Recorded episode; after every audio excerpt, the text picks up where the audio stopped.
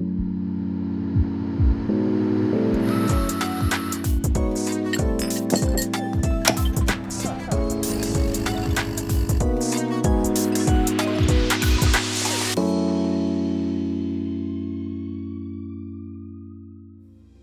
vás u aktuálního zrna, kde jdeme k jádru věci a informujeme o novinkách. Buďte v centru dění.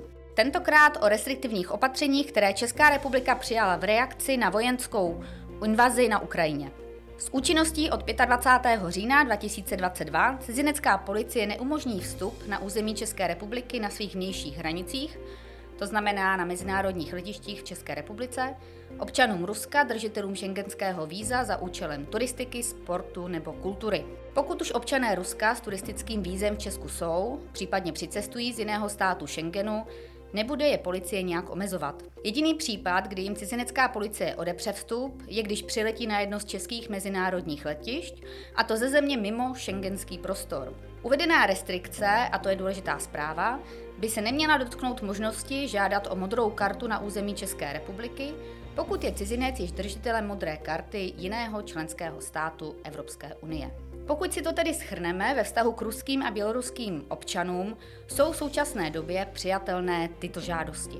Žádost o krátkodobá víza pro rodinné příslušníky občanů České republiky či Evropské unie, žádost o vydání povolení k dlouhodobému pobytu za účelem společného soužití rodiny, to jest pro rodinné příslušníky občanů Ruské federace a Běloruska s pobytem na území České republiky, Dále žádost o vydání trvalého pobytu, a to ze zvláštních důvodů, například z humanitárních, nebo žádosti nezletilého cizince rodinného příslušníka občana Ruské federace a Běloruska s trvalým pobytem. A jako poslední žádost o výzum či pobyt podané osobami, jejichž pobyt na českém území je v zájmu České republiky. Tento zájem musí být osvědčený minister, eh, ministrem zahraničních věcí, takže jde o velice eh, specifický typ víza.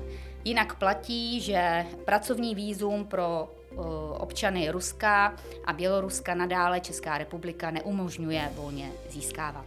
Mějte se krásně a poslouchejte dál HR Espresso, podcast o zaměstnancích a všem, co se jich týká.